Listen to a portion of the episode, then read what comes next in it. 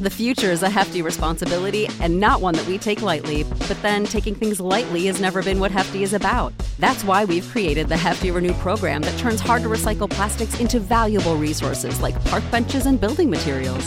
To participate, simply fill up an orange Hefty Renew bag with accepted items, tie it up, and drop it in with your regular recycling. That's it, it's that easy. It's time to rethink recycling with Renew. Particular valued resources may vary by geography. More info available at heftyrenew.com. When you need mealtime inspiration, it's worth shopping Kroger, where you'll find over 30,000 mouthwatering choices that excite your inner foodie. And no matter what tasty choice you make, you'll enjoy our everyday low prices, plus extra ways to save, like digital coupons worth over $600 each week. You can also save up to $1 off per gallon at the pump with fuel points. More savings and more inspiring flavors make shopping Kroger worth it every time. Kroger, fresh for everyone. Fuel restrictions apply. Save big on your Memorial Day barbecue, all in the Kroger app. Get three pound rolls of juicy 80% lean ground beef for $3.49 a pound with a digital coupon. Then get select varieties of flavorful Powerade, Body Armor Super Drink, or Arizona tea for 77 cents each, all with your card. Shop these deals at your local Kroger today, or tap the screen now to download the Kroger app to save big today. Kroger, fresh for everyone. Prices and product availability subject to change. Restrictions apply. See site for details.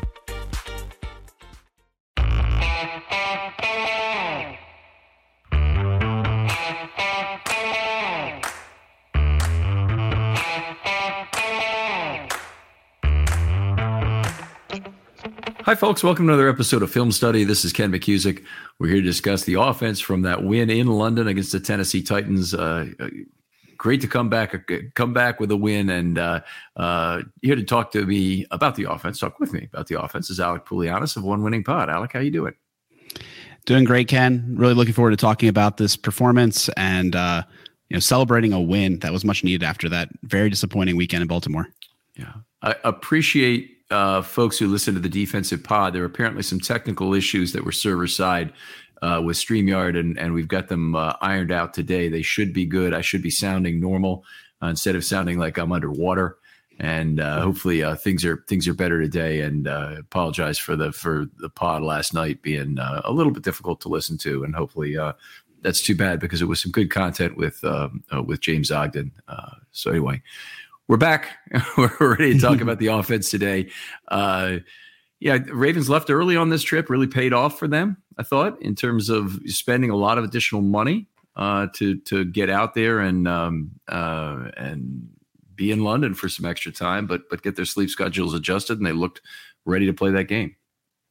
Yep, it, I'm glad you pointed it out. I feel like it's only a money thing. It's pretty obvious to me. This is the way to go. I mean, I was making the joke like if you've ever traveled internationally going that direction, um, the first day is rough, the second day is rough, but you know by third day you're feeling all right. And if you fly home Friday, you're still not feeling great on Sunday, and that's not that's problematic, you know. So like it it it seems pretty obvious to me. Obviously, it costs more money, but you know what? I think the team got a lot out of it. It was kind of like a little business trip. They had it seems like they were able to spend more time together and I think it's important to have those. it was like almost a bye week in a way. Like, don't get it twisted, right? Like, obviously, had to play a game. They had to travel mm-hmm. way more than normal, but I think they spent more time together and had, and it, it was a little out of the norm. Um, so I think they, it was a nice little like shock to the system, particularly after that tough loss. I think it was kind of what, right what the doctor ordered it was it was kind of weird to see them boarding the plane the next day after that Steelers loss, and mm-hmm. uh, and you know all the you know off to work and whatnot. But uh, it does seem to be just what the doctor ordered. It seemed to be just a uh, a good week spent for them, good money spent by the Bisciottis, and uh, uh, you know I, I, thought a really class time they spent in London. You know they had the Ravens bus. They're going around to various events and the band all of a sudden showed up when we were at one UK Ravens event and uh, cheerleaders and uh, and whatnot. I was told Ray Lewis was going to be there at some point, and we, we left before that happened. But uh, got to meet a lot of the great great fans over there in the UK who follow the Ravens. They are uh, very good sports fans uh, over there, and and uh, you know just nice people to meet. Yeah, it looked like an incredible time. It looked like even DeCosta went to that event at the I guess the pub and like it, it seemed like a really cool um, gathering. I definitely uh, kind of wish I could could have gone. It seemed really cool. Yeah. Uh, looks like the Ravens avoided big injuries on this trip. Now they had the four guys who returned against Pittsburgh, and those guys did not play well in that game. And that was mm-hmm. uh, Stanley Williams. I, I, always have trouble remembering all the names when I OBJ when I and yeah. Humphrey. Humphrey, there you go. And so none of them played particularly well in that game. Humphrey maybe wasn't terrible, but he got beat for the winning touchdown pass, and, and Stanley looked really bad. Uh, OBJ, uh, you know, allowed the interception, of course, and Williams looked like he's playing with one arm. In this game, we, Williams uh, was the biggest injury probably coming out of the game with his hamstring. On the other hand, it kind of overlaps with that existing shoulder injury, which does not look like he should be out there over Stone right now. Yeah, I agree. And in a way, I'm like, this isn't the worst thing that have happened. I, I really do feel for him. I know he's trying really hard to be out there, but it's it's not great. Like when he came downhill to try to tackle um, Henry, you just could tell he didn't want to do it. you know, like it was just it was a weird setup. And like thank thankfully he was able to bring him down on that getaway run. That was an incredible effort. I remember watching and being like, "Are we serious? Like the one guy who is like broken right now is our last chance." And he made a really heroic tackle there. But yeah, we got tested really hard too when he got hurt, and then Hamilton was ejected, um, moving Stephens back to safety. It was a very interesting um, move. I was curious what would happen there, and I'm glad that we have that kind of positional depth. But it's a tough situation. I'm glad they brought in a new safety on the practice squad. I think it's really needed at this point.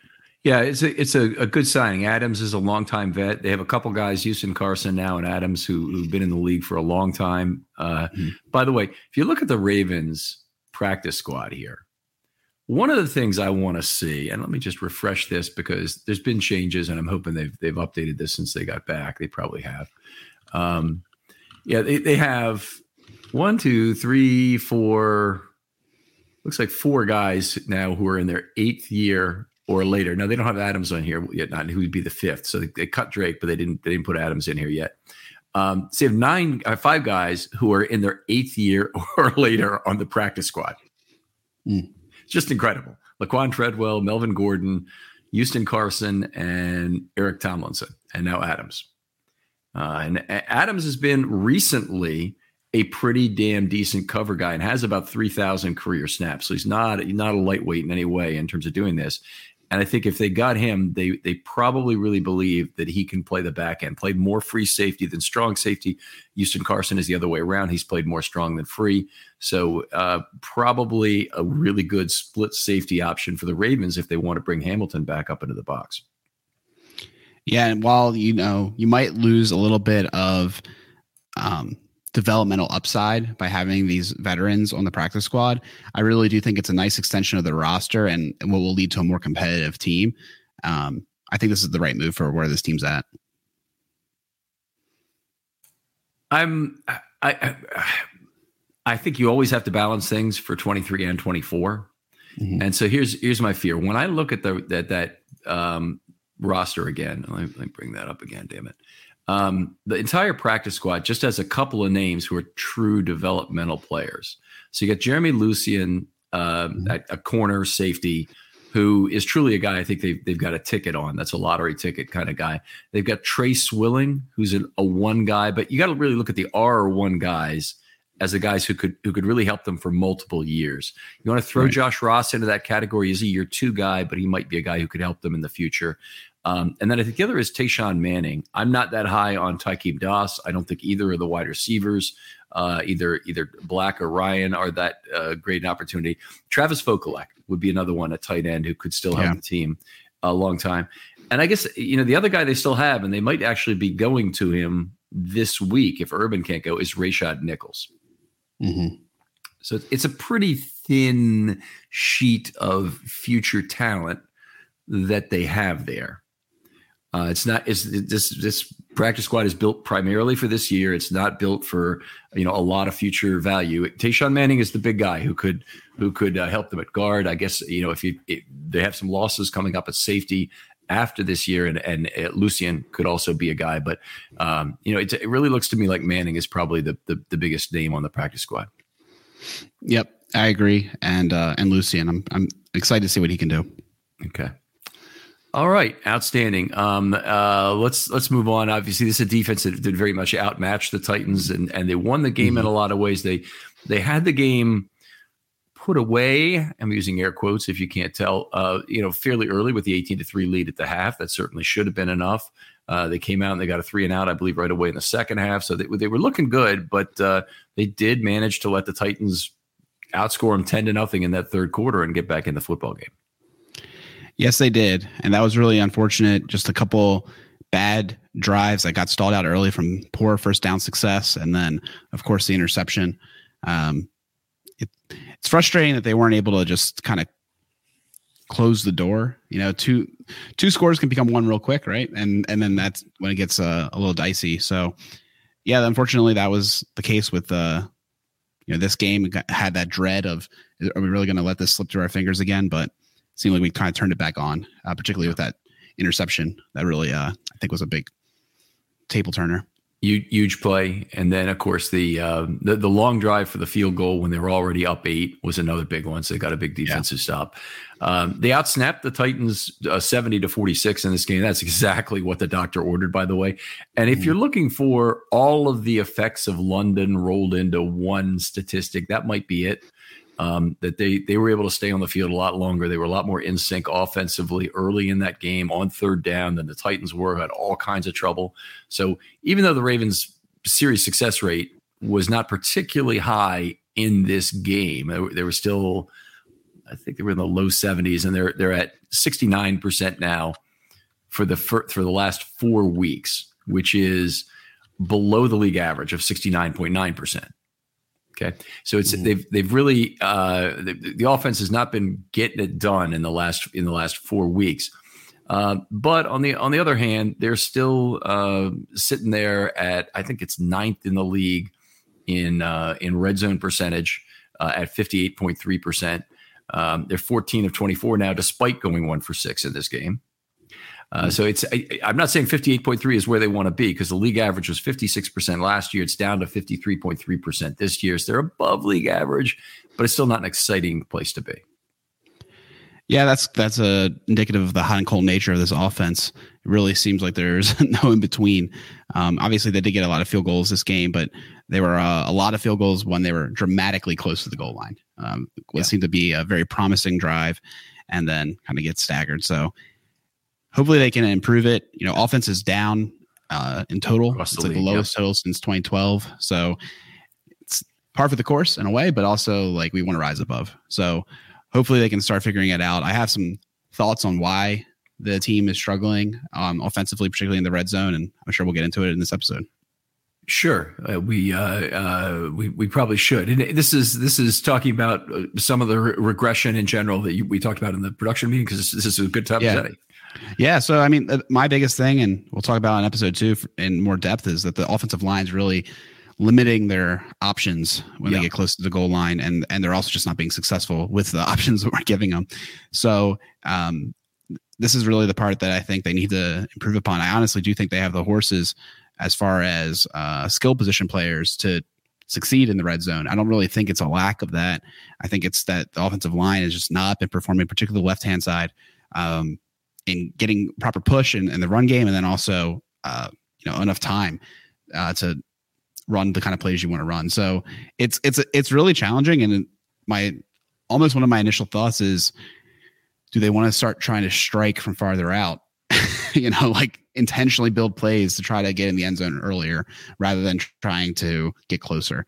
Um, that's not a, a fun way to live. It's not a great way to live. It's probably you know you can't in many ways you can't predict it, right? Because otherwise you have to throw it in the end zone.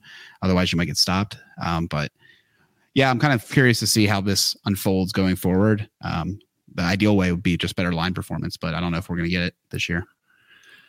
Yeah, it's it's hard to say. I mean, we, we we'll get to the offensive line in the second part. So definitely some people took a step forward in this game, and there's others who took a step back. And unfortunately, you know, I'm not seeing the the game from Kevin Zeitler the way that PFF did. PFF yeah. had him had him rated as the as the highest uh, ranked lineman. That that's okay. not where I had him. Really? So we'll yeah, we'll yeah, talk through that.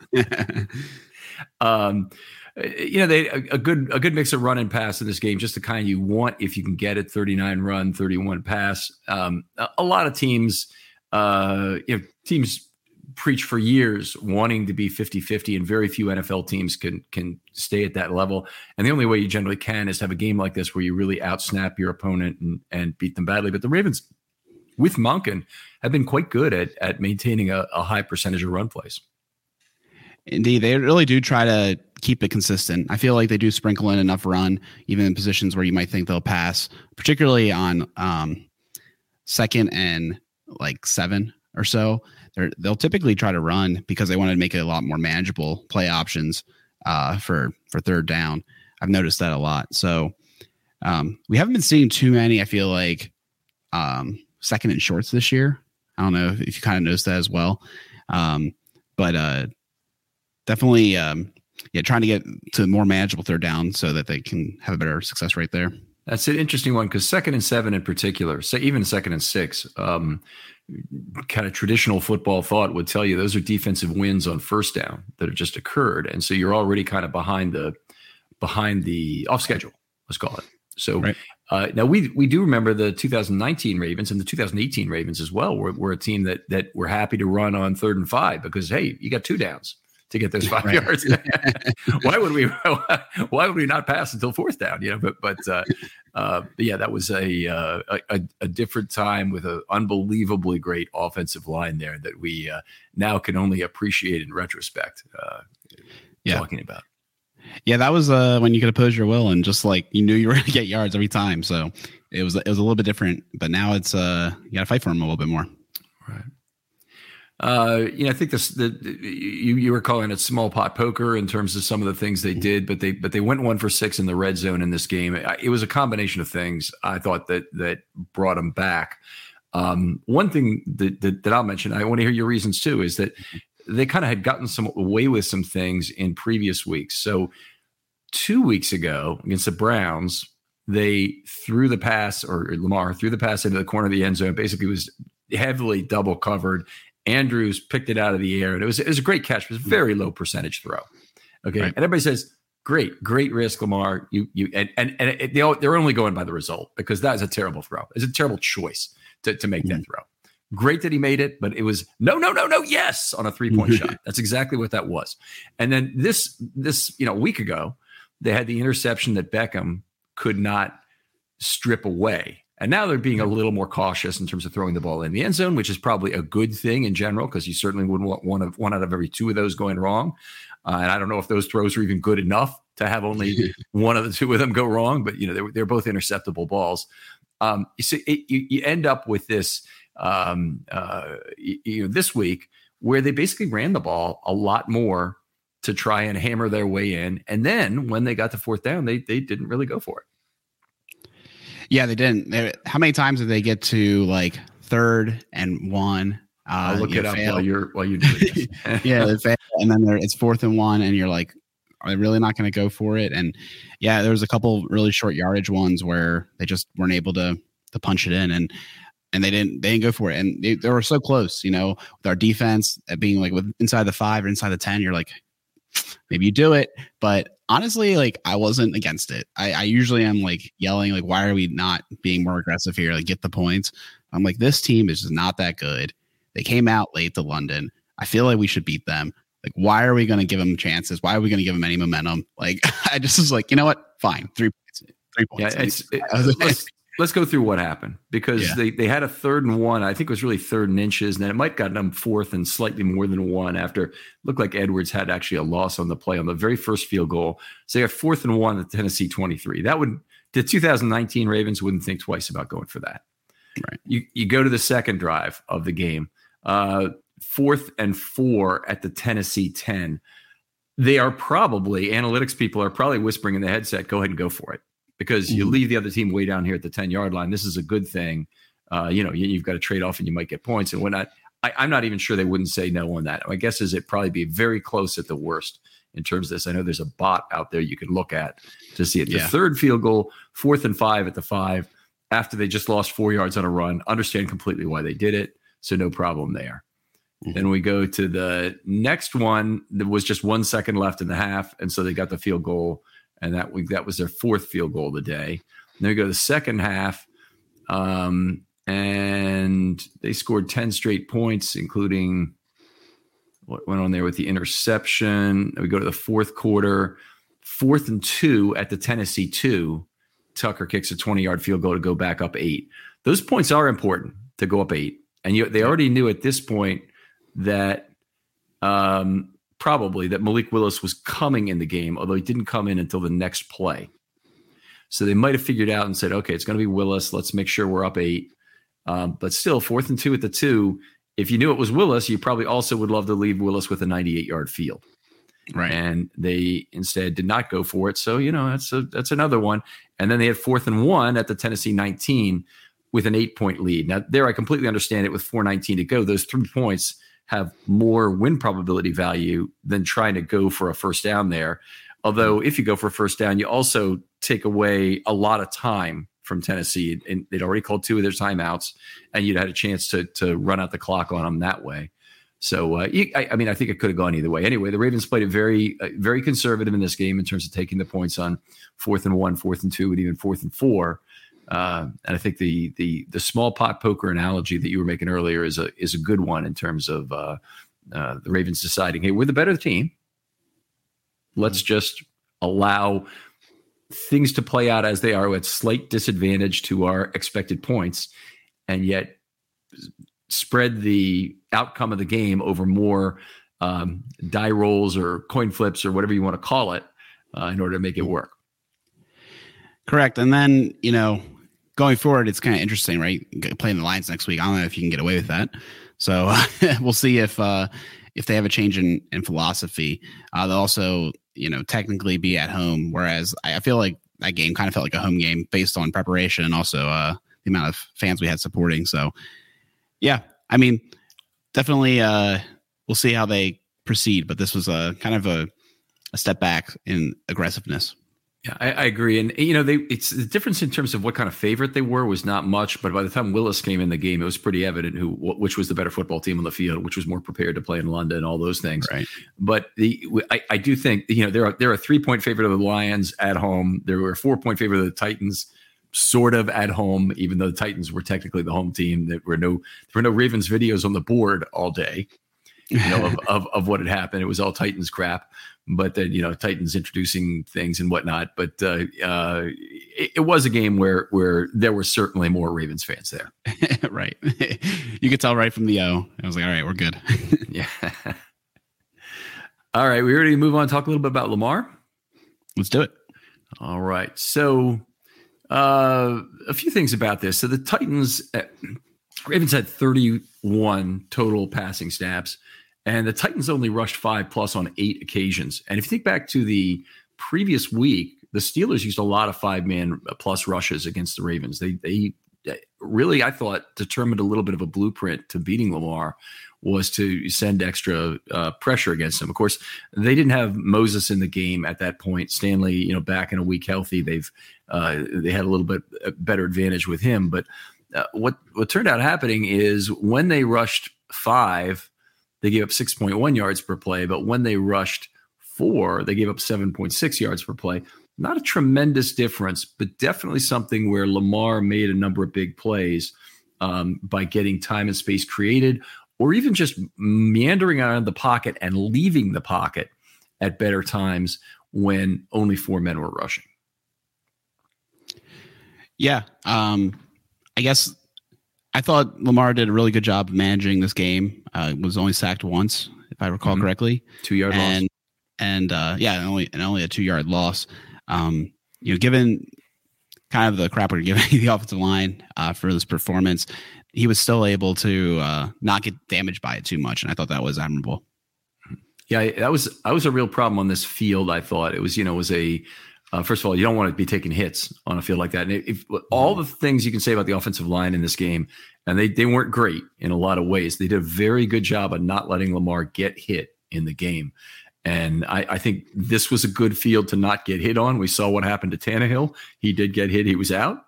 And uh, excuse me, Malik Willis took a few shots as well in in the process and uh, and didn't look great either. Uh, ample time and space, uh, nine times uh, out out of uh, 31 throws, so 29 percent. Uh, Lamar completed six of nine for 50 net yards, so 5.6 yards per play. That's not much at all, by the way. You, you ample time spaces, you want those up around 10 yards per attempt.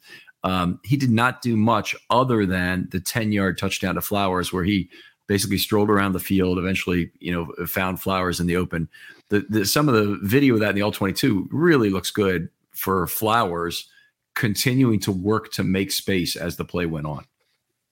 Yeah, uh, I loved watching that. Um, you know, his his run that drag route in one direction, realizes the play is uh, kind of breaking down and flips his hips, and you know, might as well forget about it. it looked like one of those uh, training camp videos where the, yes. the guy gets completely lost and uh, gets that easy touchdown. So something I would love to see more of. You know, I I think he would be really effective on some whip routes and stuff.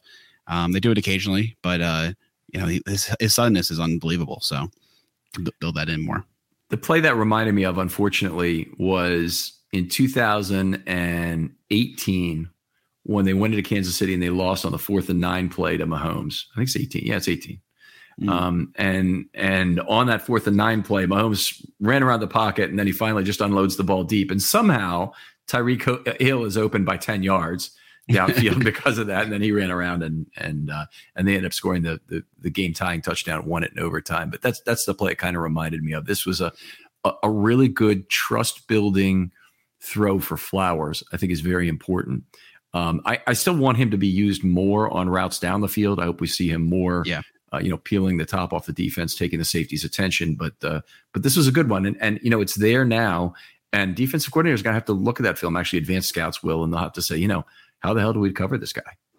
And yeah, I think one thing you, I don't know if you've also noticed, to Ken, but we haven't really taken many deep shots at all this yeah. year. Um, we've taken long intermediate throws, but I would I would say like we've had basically no you know streaking down the defense, unloading a you know forty yard, sixty yard, you know uh, rainbow pass like that. None of that at all. Um, very interesting. Maybe it's a, a reflection of the not thinking the pass um, blocking can sustain long enough to do something like that. But I would love to see more of it because we have the the horses to do it. I really think a lot of our wide receivers could get away with it. Uh, Flowers being one of them. I think Agholor and Bateman could probably also, um, you know, execute a route like that. So something I would like to see them try. Yeah, it's it's something if if you've got a single high situation, you can definitely put yourself in a position to do that. If the other team's playing too high, you have to kind of take what the defense gives you and, and maybe take some intermediate throws instead that are in front of those safeties. But if you've got a, a single high look, you definitely have the option to, and you have the time also is I guess the key point here to get that ball up because it, that throw only takes about 2.1 seconds to hit him at 42 yards. I want to say that's the mm-hmm. kind of the old. Um, Walsh math of of how long it takes a a, uh, a, a ball with good air under it uh, to get to to be delivered to to then get to the receiver at about 42 yards. So it's uh, uh, you know that's that's a good op that's it's a good option there. It's probably something they they want to try. Maybe they could even check into it the next time they see single high. Mm-hmm. And uh, but it, it, that's the hard call. You always see you know the wide receivers on the outside are usually the last person to get the play check. So you got to have it as a, as part of a two play call you're making, and then check to it at the line of scrimmage, and and uh, and hopefully the other the, the, the defense doesn't you know drop a safety back deep at that point. Right, always the the chess match. Yeah. All right. Uh, let's see. What else I got? To say. Okay. Ball out quick. Seven times, 23%. Mm-hmm. Seven of seven on those throws for 50 yards, 7.1 yards per play. Nothing, nothing wrong with that. Um, again, only 23% of the totals. Here's the big one Lamar was pressured 15 times. That's 48%, basically exactly the same amount that the Ravens pressured the Titans QBs. Um, mm. But on those, he completed nine of 14 for 121 yards, 8.1 yards per play. One sack for minus two in that group, and the interception, which is obviously unfortunate, not what you want. But that's 8.1 yards per play, was more than 10 yards better than what the Titans quarterbacks did because they were minus 2.3 yards wow. per play when yeah. pressured.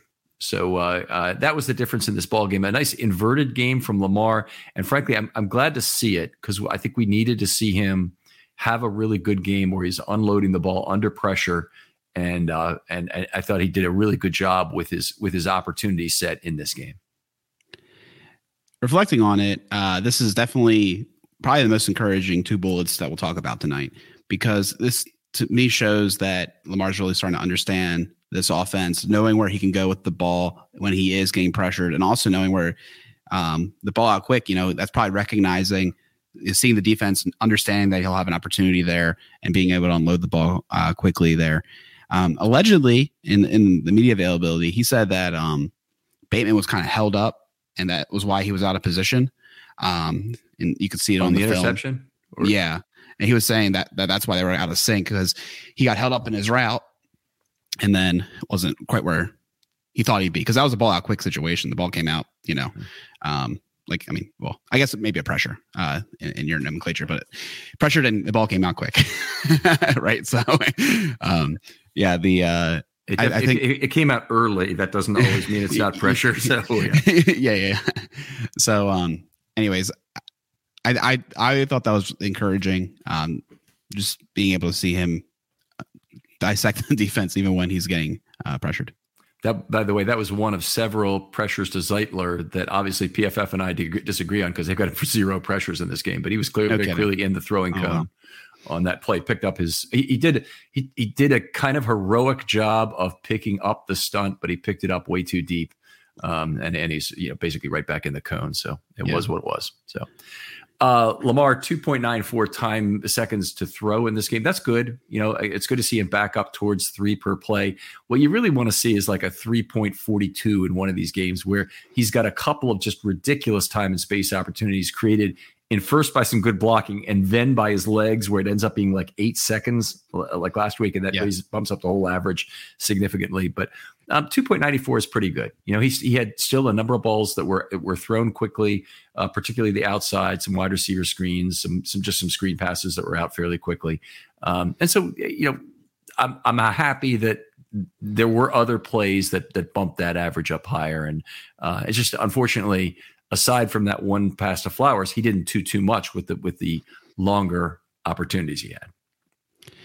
Yeah, I tell you, man, the one thing that really bugged me. I don't know if you had the same feeling when that initial play um was like the screen to Agholor. I was like, why would they do that? Like, you know, it was on third down, and he almost breaks away and, and gets uh mm-hmm. and gets a touchdown. I think that field uh, impacted a lot of players from getting uh, maybe more yards, but uh, but yeah, like sometimes like I feel like if I think if I recall correctly, I think they were in a single high on that play, and I thought to myself, "Oh, this is your opportunity to to attack, you know, go downfield." But um, yeah, they, they took a they took a little bit more conservative route, and it worked out really well for them. But uh, that was that was kind of what my thought was. You know, it's at that. I think the point you made there is an interesting one, and I think you're probably right because we saw it later on the on the big Tyjae Spears pass play, which is by the way, is minus three plus 51. So it's none of that is the quarterback. So it's it's all Spears making people yeah. miss down the field. The Ravens had three missed tackles on the play. Yeah. The the missed tackles they had weren't generally I have this guy easily. They were I'm overrunning the play, which could well be a matter of the field is too soft to run on. We saw at least two plays where Lamar had trouble running on the field. One where he got tripped up by the ankle. Look at he never gets tripped up like that. I'm thinking it is a, a you know a lineman did it. Another one where he went down before contact, where it looked like he wasn't really trying to go down. He was trying to maybe make a cut. Mm-hmm. Um, but he, but I mean, in general, I was really fine with him going down prior to contact in this game. I thought that that's a really good thing, given the nature of this field and the reputation it has for for creating injuries. Oh yeah, definitely. Um, I, am I'm, I'm all for Lamar not being a hero unless he really has to be, uh, and and going down. you know, in general, I don't need to see him get hit. All right. Uh, what else I want to talk about? Let's see. Let's talk about. Um, I think we talked a little bit about the offense creating more space with Flowers. Bateman, you mm-hmm. mentioned as a guy being able to run a, a more vertical routes and and and try to take a shot over the top. I would love to see that too. I I hope that the trust level with Bateman is not at a really low level right now, but between the drops last week and the you know the the no play on the interception this week, it, it, I I I just hope that relationship is not broken down in some way. It's challenging for sure. I think it's something they're working on in practice. Um, I I don't know what we need. I think I think he needs to break a bigger a bigger play. You know, they've been definitely intentional in the first um, you know, sequences trying to get him a catch uh, in like a nice short yep. way. but that's not quite it. I think he needs a, a, little bit bigger play. He needs like that Odell play. You know, granted that Odell play wasn't immediately going to be what it was, but I think Odell really got fired up from getting that 34 yards, going through traffic, and um, you know, kind of feeling like, okay, I'm I'm I'm back. I'm able to do it. He even admitted that he came back a week too soon um, when uh, injury wise. Like he was feeling a lot better this week than he was last, and you know, he kind of see it on that one play. Um, hopefully we can get something like that for Bateman because I think he needs a little bit of a confidence boost, and it's not going to be just you know an eight yard out. Uh, it, it, needs to be a major first down, maybe on third down kind of play. Yeah, I, I, I agree. I've been noticing the scripted plays going to him too, and thinking this this is good. You're, you got it back in the offense after two drops. You know, getting him on the on that little sideline play, and then he had another catch. The future is a hefty responsibility, and not one that we take lightly. But then taking things lightly has never been what Hefty is about. That's why we've created the Hefty Renew program that turns hard to recycle plastics into valuable resources like park benches and building materials. To participate, simply fill up an orange Hefty Renew bag with accepted items, tie it up, and drop it in with your regular recycling. That's it. It's that easy. It's time to rethink recycling with Renew. Particular valued resources may vary by geography. More info available at heftyrenew.com. When you need mealtime inspiration, it's worth shopping Kroger, where you'll find over 30,000 mouthwatering choices that excite your inner foodie. And no matter what tasty choice you make, you'll enjoy our everyday low prices, plus extra ways to save, like digital coupons worth over $600 each week. You can also save up to $1 off per gallon at the pump with fuel points. More savings and more inspiring flavors make shopping Kroger worth it every time. Kroger, fresh for everyone. Fuel restrictions apply. Save big on your Memorial Day barbecue, all in the Kroger app. Get three pound rolls of juicy 80% lean ground beef for $3.49 a pound with a digital coupon. Then get select varieties of flavorful Powerade, Body Armor Super Drink, or Arizona tea for 77 cents each, all with your card. Shop these deals at your local Kroger today, or tap the screen now to download the Kroger app to save big today. Kroger, fresh for everyone. Prices and product availability subject to change. Restrictions apply. See site for details. Um, but I, I, think he needs a play like the Flowers play, where yeah. he he works to find space as Lamar is extending a play. That's the big trust builder. Is you know I, I I'm looking for my guy when I need him open there, and and you know it, it's Andrews first, it's Flowers second, or the other way around, pretty much all the time right now. And it would it would it would be great if Bateman were um, on that list somewhere sometimes. Mm-hmm. All right, let's uh, let's go ahead and talk some other scheme elements. The running back snaps uh, really. One thing I was expecting to see this game, we did not obviously see Keaton Mitchell return. Um, he, he, did play 17 special team snaps, I believe, zero on mm-hmm. offense. I mean, 44 for Edwards, which is, by the way, a very heavy workload. So the Ravens had 71. Okay, and the snap definition I have to go through every time because that's how anal retentive I am. But they, they 70 snaps that counted. They have one extra penalty. 44 and 27 for Edwards and Hill meant they had um, one running back exactly on every play. So they never tried to do anything where they had a pony situation. I, I would personally for for Mitchell, I would love to see them do that on a play where they have flowers on the field so basically, it gives them two good speed options at the same time. One who can do gadgetry with with with Keaton Mitchell might line up anywhere at all. You don't you don't know where he's going, especially if he's the second running back. You have no idea where he's where he's going. Uh, he might be in the backfield. He might be you know flanker. Might be whatever. Um, and then and then you have Flowers, and, and you can do more with Flowers, and you still have Andrews on the field in that situation, um, and and you can make a play over the middle if you need to, or or uh, uh, go play action, or do any number of things that involve misdirection. The, the the the point being that I really think the Ravens need to create space before they're going to make valuable use of these multiple speed options they have in Hill, Duvernay, Mitchell, and Flowers. Yep, I definitely like to see that as well. Was really disappointed to see Mitchell get zero offensive snaps in this game. I think he's a, a component that we really could use at this point. And um, it sounds like they're hoping to get him involved maybe this week. Um, I don't really think there was any excuses for what didn't happen this time. I'm, I'm still very disappointed, but I hope they're able to rectify it. 44 snaps for Edwards is way too many, particularly because I just don't think he's the best back in this backfield. I truly think Hill is best fit for this offense and, and needs more opportunity. I understand inside the ball, um, you know, protection issues, but I think that's something that can be corrected and and you know known about. I, I'm just I fear Edwards really needs this offensive line to be blocking better for him. I think at this stage of his career, um, his ability to just fall forward and and get yards after contact is not quite where it once was. And I still think he's scary once he gets to stride six or seven, but he hasn't been able to get there because of the way the blocks have been laid. And Hill, on the other hand, he has that shiftiness. He's been able to make something out of nothing. You know, sometimes he's able to make one cut and and and make something out of a play that wasn't blocked well. And uh, and I'm sure Mitchell could probably do the same. So we'll see a little bit less of Edwards and more of Hill and Mitchell. Um, it's, it's a good point. I mean, you know, obviously when they don't have Ricard in for the percentage of snaps they used to, and they're not the kind of point of attack offense they were last year, all numbers are going to be down. And the Ravens, YACo in particular, the yards after contact has really suffered with the Monken offense. But right now, uh, you know, this this game they were at 2.3 um, YACo per ball, and that would rank, yeah, there you go. It would rank 49th among 60 running backs that have 23 plus carries this year. So hmm. uh, I picked 23 because it's 20% of the maximum number of carries anybody's got right now. So it's it's uh, uh, you know it's it's a reasonable number, as as reasonable number as any. I didn't hand pick it to to, to get it to be a certain uh, you know result here, but 49th sure. of 60 obviously is not the percentile rank you want for Gus Edwards and the rest of the Ravens. That's the that's the entire Ravens group.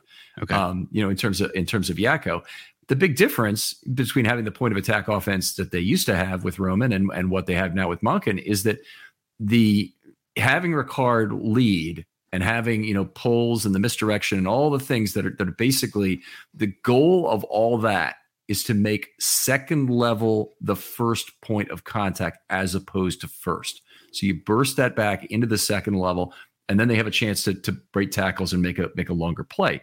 Now, when Edwards gets there, he's facing a smaller man, generally speaking.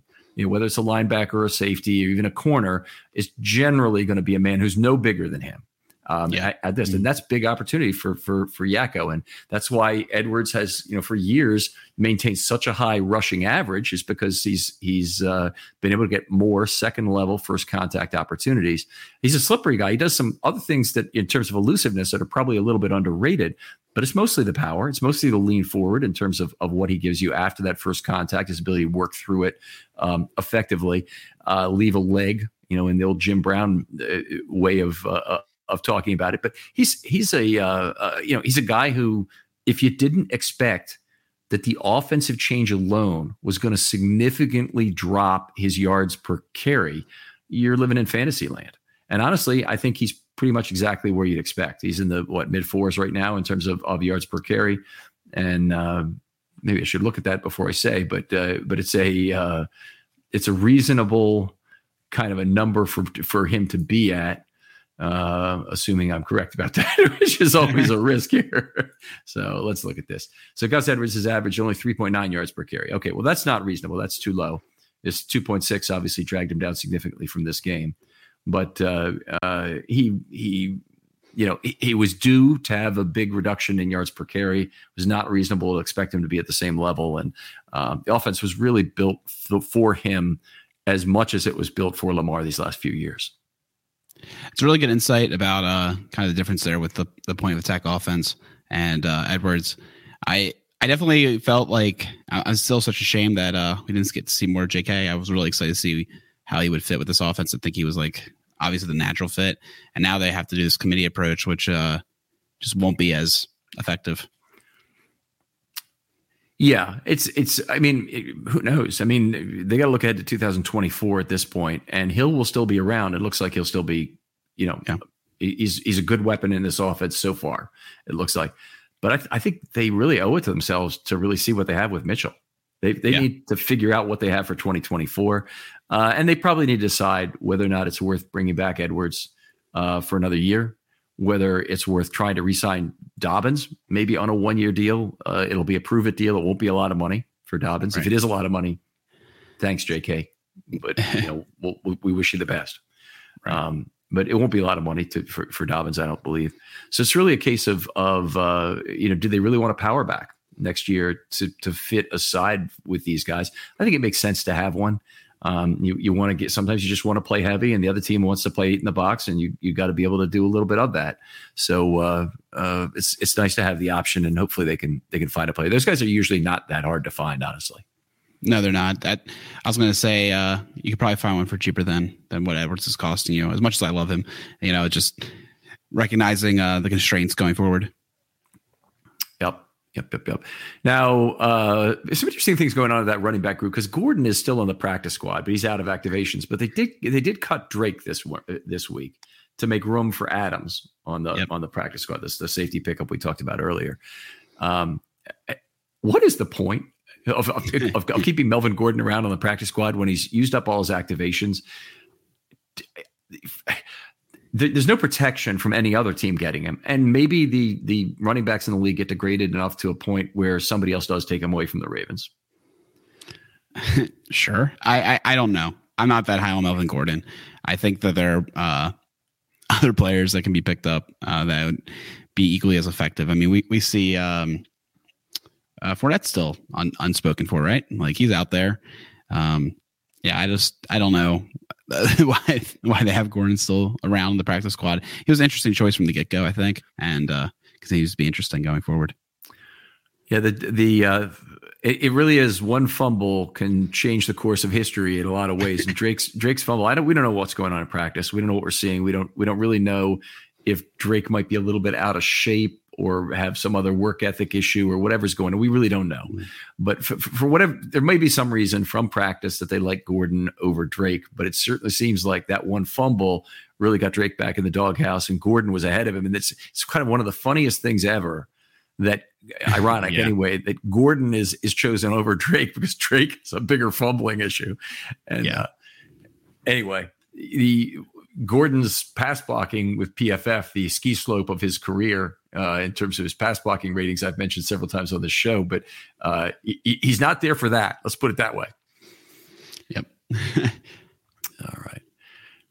All right. Maybe we move on a little bit. And we talk about who we didn't see in the offense besides Mitchell. And obviously, Mitchell is, is a big one, but Duvernay, Likely, and Kolar had a combined zero targets.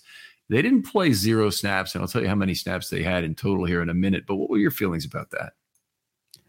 Uh, sort of indifferent. They didn't have any targets in this game. Um, I guess the the one that was most striking was uh, Duvernay. Honestly, um, I we were talking about on the show. We wouldn't be surprised we see more of him now that Keaton Mitchell's available. He could also be a returner, right? So um, maybe they feel a little bit more comfortable using him at more offensive snaps and more offensive uh, positions. And honestly, as we continue to see the struggles of Bateman and um, OBJ, it wouldn't surprise me if they turn over to Duvernay, different kind of receiver, but a guy who can um, had some success earlier in the season last year and some growth. So uh, hasn't had the best opportunities. I think he's only been targeted seven times this year and only two catches out of that. And uh, if you remember, like a lot of them were pretty contested, so it's not the like the worst that he hasn't had the uh, the catches. They weren't the most uh, opportune um, targets, but uh, yeah, I, I I'm definitely want to see a little bit more of him. Likely, he's in a tough spot. I feel like he almost regressed this year um, from where he was end of last year, and I want to see him able to contribute more um, as a blocker to to kind of warrant being out there because uh, the way he was he was playing recently, I feel like that's not um, it's not helping over some of the wide receivers we have. You know, that's a really good point about about Likely as a blocker here because they the three of them together had 38 snaps. So Likely had 17, 24% of the snaps, Duvernay 15, Kolar 6. Kolar, I don't even know if he got out in the pattern. Um, I, I, think he was used twice as a pass blocker, and I, he might have been used four times as a run blocker for all I know, because it was in that point in the game that he was in. So they're they're trying to get him right. for that. Likely hasn't had a target in three weeks. He had one target each in the first three games. I mean, you compare his targets to Hill or any number of other other players. I mean, I think that everybody, and if you go back to my preseason show, unlikely predicted lower targets for him, just because hey, this offense is is much more target rich. There'll be more passes, but there'll also be more mouths to feed, and so you know, just likely he's not going to be a guy who ends up with as many targets. But uh, a drop to three targets in six games. You know, he's on pace for eight and a half targets for the year. That's that is not going to get it done, and it's not because his individual production on those targets has been bad.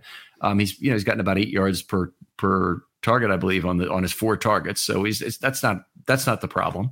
Um, the the problem is that that he's uh, you know not not. Uh, oh, he did have a big drop. He did have a big drop. Yeah, a huge drop. Yeah, and that was his only that was his only ball he hasn't caught this year. But uh, yeah. yeah. okay. So some trust points there he's certainly lost. But to have no targets for three weeks, that is a really tough run uh, here for him. Interested to see if we uh, scheme him in the you know the scripted, scripted plays. plays. Yeah, because uh, yeah, you know I really liked Likely. He was my like favorite tight end in the draft that year, uh, and I still like. I think I'm optimistic about him going forward, but I want to see he has to fit this offense a little bit better. Um, and yeah, I think he has the opportunity to do it. Just he has to get there. So we'll see. Because actually, I would say he's another interesting option if you know we continue to see struggles out of OBJ and um, and Bateman. You know, you go to more uh, twelve personnel. Oh, go go to twelve, or even any of the kind of thing we saw maybe a little bit last year, getting him out there as an X on mm-hmm. someplace. I hope they I hope they don't end up with that. Honestly, yeah, I, I, I, don't think that serves a, a, a really good purpose. But all right. Uh, so anyway, uh, sad to see that the ball's not getting spread around now. I do think we're, we're back to the same problem is the Monken offense, the thing it has not delivered on so far. And I think, you know, he's done some good things. He's tried to run out a game and he did it successfully once against Cincinnati, uh, getting a game run out uh, effectively. Mm-hmm. They did a good job, honestly, in this game in having that 13 play field goal drive, getting the game, uh, you know, worked out at the end. Um, it, that, that really hasn't been the problem. The problem has been it just has not delivered on the promised spacing. And you know, if if we're if we're gonna get a get a good passing game going, or even if you're gonna get Lamar going as a runner to a greater degree, space is critical. I mean, offense it's the first thing offense needs, and and and Monken seem to understand that, and yet they're not doing enough to try and generate it. And and and there's two forms of space that they're missing out on. One is trying to come up with ways, and this is where it really takes a wizard offensively to create time and space opportunities for Lamar, because you got to come up with compound blocking schemes and whatnot with all the problems they have on the offensive line right now. Um, or, or, and then the problem number two is you've got to find space in levels two and three by taking the safety's attention away, not letting the safety keep his eyes in the backfield the whole play, um, creating at least extended plays where there are opportunities over level two to make plays. And and they just I I don't feel like that's happened. And when the when the ball doesn't go over level two, it's got to be in you know between level one and and the linebacker with lots of opportunity to beat somebody with the kind of speed guys we have. And just it, it, we just have not had those kind of plays develop so far this year. And Lamar's doing a lot of it himself with the with his legs, and he's not uh, he's he hasn't had the good intermediate opportunities except in the drop game we had a lot of them, and they all got dropped. yeah, or a bunch of them got dropped. I think what I noticed is I feel like the level one and maybe like intermediate two spacing has been excellent. I feel I've I've really appreciated how many times I've seen all 22 like, oh look, everyone's like well spaced out. Like they're not on top of each other. Um, I felt like uh, you can see kind of the manipulation they're trying to do, the the reprogression, etc. Um, but I do agree they haven't pushed the envelope downfield and kind of expand the defense out in that way and create and create space that way. And then also um, the uh, combination blocks. Um, yeah, that might be that's uh the 400 class. We're not there yet with this offense. yeah. It is, it is a lot to figure out. And, and, you know, in some ways you just have to help hope that Stanley in particular uh, gets a little healthier and they figure out the left guard situation because right now uh, Simpson is is he is hanging on by a thread in terms of of what's going on there. I was I was optimistic, but the penalties have not worked out, and obviously he's had other problems with balance and whatnot that have that have made him more of a target, um, and and that has been uh, has been difficult. Was anyone else licking their chops when he got down and thought, "Oh, Cleveland's going to get a chance," and then he came back right away? I was kind of like, Cleveland did get a play, yeah, yeah one one whole play. Um, so yeah, yeah, tough opponent by the way for oh, yeah. for a for interior offensive lineman. I mean, this is a this is a a, a tough opponent. Anyway, they had they had their problems. We'll get to that in the second part of the show. Uh, eleven set blocks, eleven chip blocks in the, in this game. Now, this is going to happen because the tackles need help, um, yeah. and and even Moses, who was back and looked pretty good in this game, um, still needs help. He's he's a much better run blocker than he is a pure pass blocker. Gives you a lot more in terms of mobility than anybody gives him credit for. But the 11 sets and 11 chips, are 0.71 of your five eligible receivers per play used on average. It's a seventh of your eligible receivers you're giving away to try and help what is primarily your offensive tackles. There's some blitz pick up there in the middle as well, but most of our charting is is a uh, the, the the set and chip blockers are L or R. They're not M's. Meaning they're okay. M's are anywhere between the tackles and L's or R are outside. So uh, it's it's really giving away something that uh, that you the, the patterns on those set uh, the, those chip blocks rather are limited in terms of what they could do. Andrews does that. He's in a way out of gas. He usually runs five yards, and there's just a very limited set of routes he can run from there. Yep, that's uh, one of the big issues too in the red zone. Uh, I feel like I, I, don't know if you have it charted for how many of those chips and sets are in the red zone, but uh, you know, losing one more option very painful. Uh, I saw that a couple times at least. So it makes it hard. It makes it hard when you're not able to trust your uh, tackles to give the protection necessary in order to see these plays develop. Mm-hmm. Uh, yeah, what was I think more disappointing to me about this is this is a game where the Titans had a preponderance of four man rush. Now, one of the things you notice when you, this is definitely you notice if you chart this is that um, you know we'll, we'll call out the play and, and I'll be I'll be at the line of scrimmage. I'll, Maureen actually writes it down, so I, am going okay. Uh, they're at three one one. A four zero a, a four man pass rush is shown. They bring it four zero, and then the next thing she wants to know is sets and chip blockers. And and I have to it, have to let it go forward a little bit, and I go all free releases, and it's almost always when you have a four man pass rush, it is typically all free releases, and and there's not a chip on one side or the other. And and this is a uh, a, a, case where uh, you know they're still chipping, even though they've got a four man pass rush coming up, and that's just not a good sign. You don't trust your tackles in that case. And and as we mentioned, 23 out of the 31 plays they rushed four in this game, and they're still using 0.71. Um, uh, you know, of their eligible receivers per play uh, to help block. So it's it's a it's not a high trust of their current offensive line um, that they're showing with that, and it, and it really showed up. And They still gave up 48% pressure. It's a, it is a good interior line, you know, and, and Simmons is a handful to deal with, and he's playing on the edge some too. So he's against Moses, and they really felt like they needed to give him help there some. Um, but it's really something where they where they've got to they, they've they've got to find ways to either get a lot more time to throw by using those set and chip blockers that create some additional extended plays, or, or they need to find some other wizardry to roll Lamar to one side maybe and get him an opportunity to throw with a rolling pocket that has more protection or even use more more protection than they're using to create time that way. But there's got to be a better way. There's there has to be a better way than than what they're getting currently out of their offensive line to to, to make space for Lamar make time for Lamar yeah, I couldn't say it any better. It's uh, it's the number one thing I think holding back the offense is the offensive line and their performance. So it'll have a big ripple effect uh, as they're you know getting less help from the chip blocks and also just playing more effectively.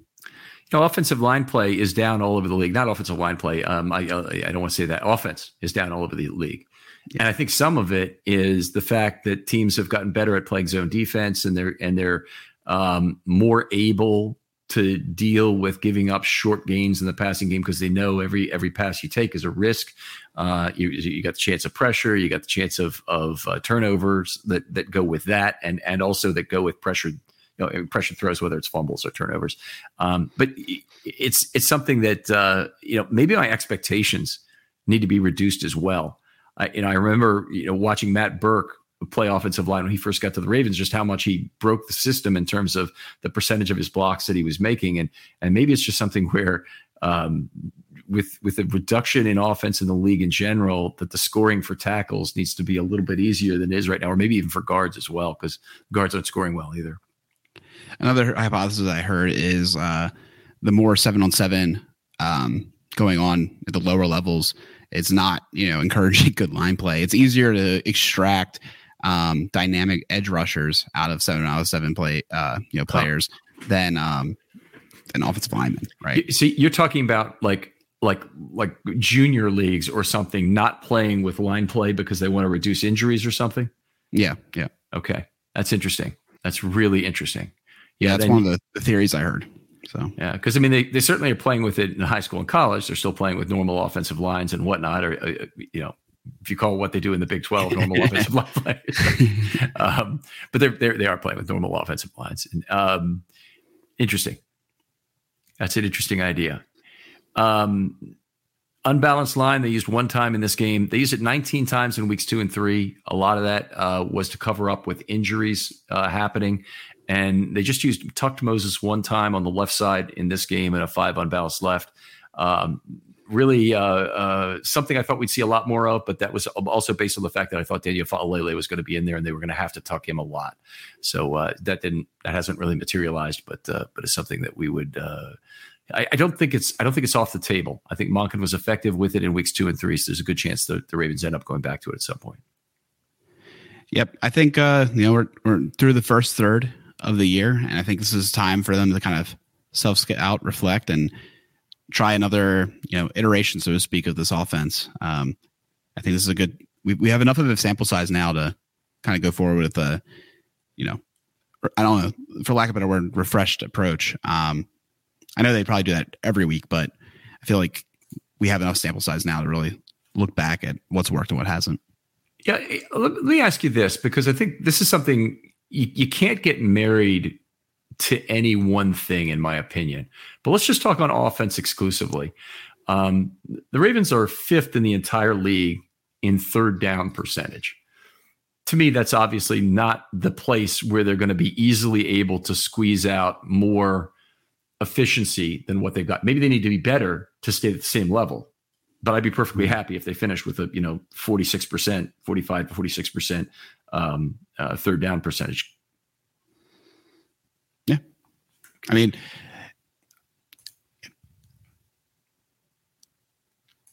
Okay, I just I, I want to go through these because because yeah. the question is where are they going to pick up the efficiency?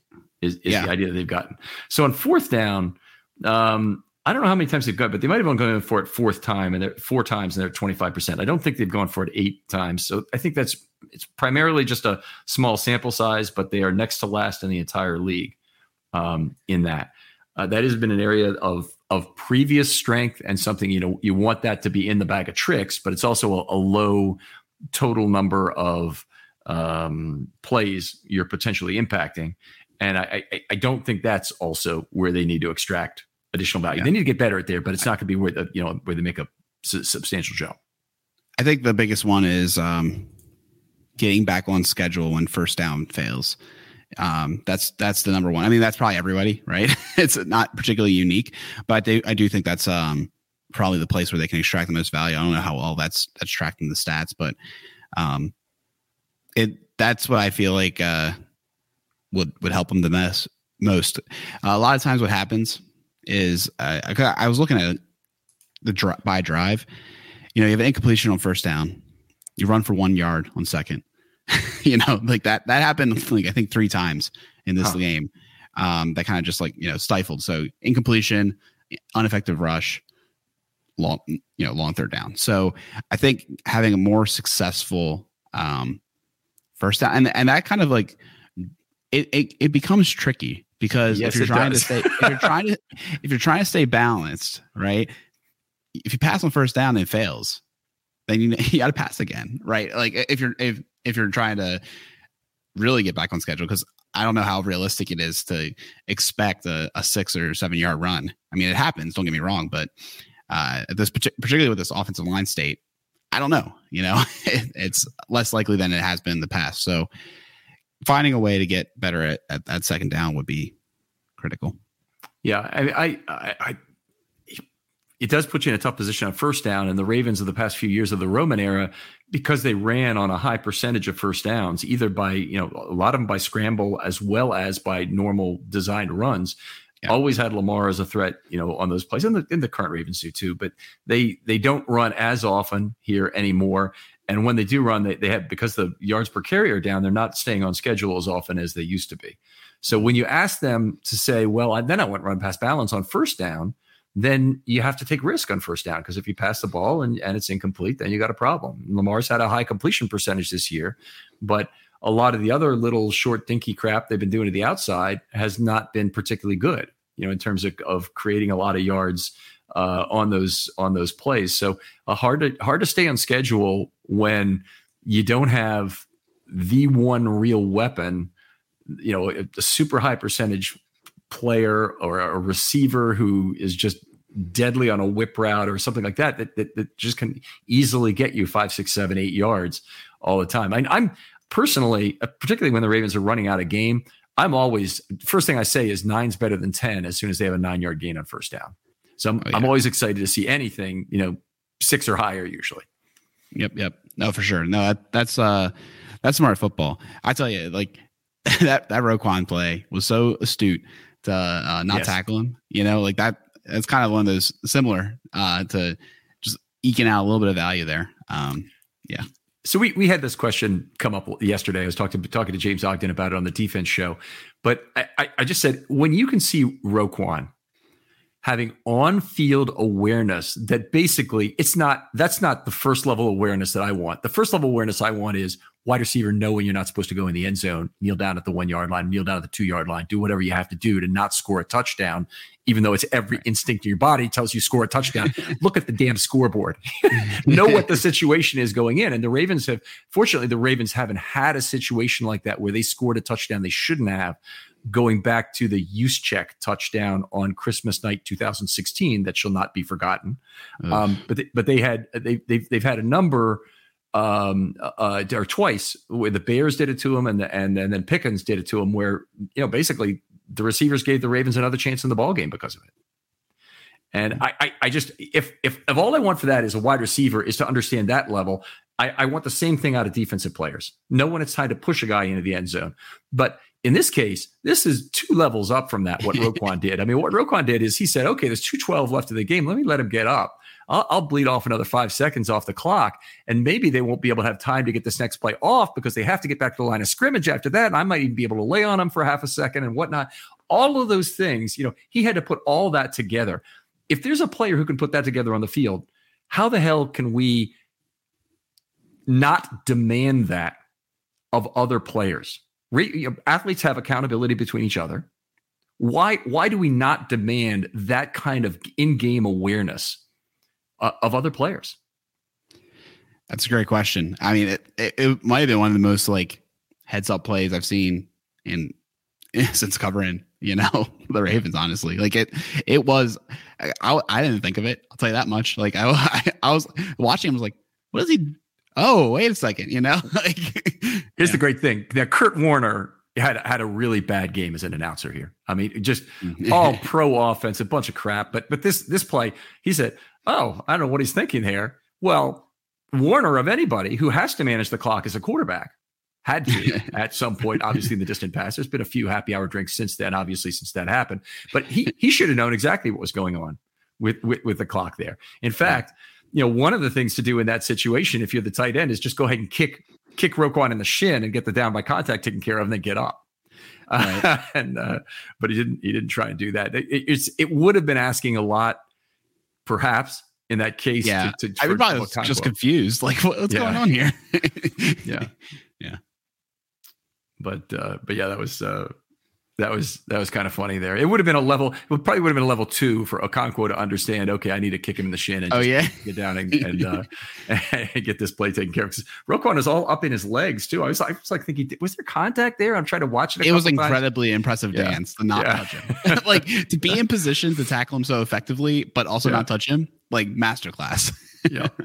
Yeah, very very well done, but uh, unbelievable uh, awareness on field, and and you know they'll talk about that in the film room and, and basically, I hope that what goes with that, and they've already watched the film. So, what went with that is look, all you wide receivers, all you ball carriers out there, you understand you have obligations to understand what the game situation is as well. Get it done. Understand mm-hmm. where we are in the ball game. They always they always tell baseball players, you got to know that. You know, you don't, you don't get thrown out at third base for the last out, right? Mm-hmm you know, you, you have to have all sorts of situational awareness. This is just, it's not a lot to expect of a football player either. And, and Roquan proved it by doing something that was, that was just miles ahead of what, what, what I want out of every player. Yep. All right. We'll come back. We'll talk about the second part, uh, uh, offensive line play and some other things in the second half, including our MVPs from this game. Uh, Alec, tell folks where they can find you writing online. Sure. You can find us at One Winning Pod. Um, Want to give a shout out to our YouTube channel. We've uh, started to introduce a little bit more video, um, like actual video rather than just like the audio with a static picture um, to it. And uh, had a really great conversation with Glover Quin, um, all pro safety of the Lions, previewing that game. So definitely recommend checking it out. He had some really interesting, uh, you know, insights, and we even had an off the cuff uh, questionnaire asking about, you know, what was like playing Joe Flacco and uh, some other quarterbacks um, in the league, and he had some really interesting uh, kind of things to say about, you know, those experiences as well. So definitely recommend giving it a, a listen. It was it was a really uh, fun time. All right, outstanding. Sounds like a great sounds like a great guest. Honestly, always love getting ex players and and the the real football they can give you is just really really uh, interesting. So give that a shot. Other folks out there, if you'd like to be on a film study short, go ahead hit me up with a DM on Twitter. They're always open, and I've gotten a good stream of these coming the last few days. Appreciate it, and uh, always seeing interesting things on Twitter. I'd like to go up if you have any kind of a thought experiment you want to talk about. Um, that's always fun. I don't even mind if if you're if you're trading A for B or whatever you want to talk about the trade deadline, I want to talk about strategies there, anything you'd like to, um, I'm eager to talk to you about. Uh, hit me up with a DM and I'll get right back to you. We'll see if there's a show there. Alec, thanks again for coming on. Thanks, Ken. And we'll talk to you next time on Film Study.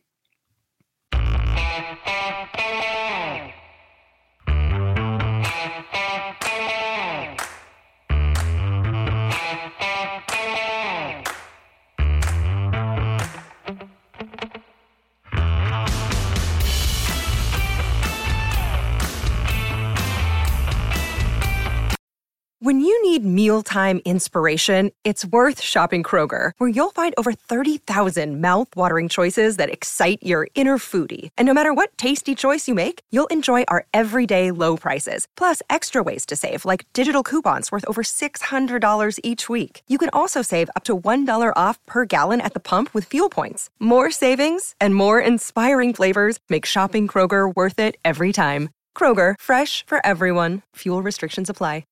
Save big on your Memorial Day barbecue, all in the Kroger app. Get three pound rolls of juicy 80% lean ground beef for $3.49 a pound with a digital coupon. Then get select varieties of flavorful Powerade, Body Armor Super Drink, or Arizona tea for 77 cents each, all with your card. Shop these deals at your local Kroger today, or tap the screen now to download the Kroger app to save big today. Kroger, fresh for everyone. Prices and product availability subject to change. Restrictions apply. See site for details.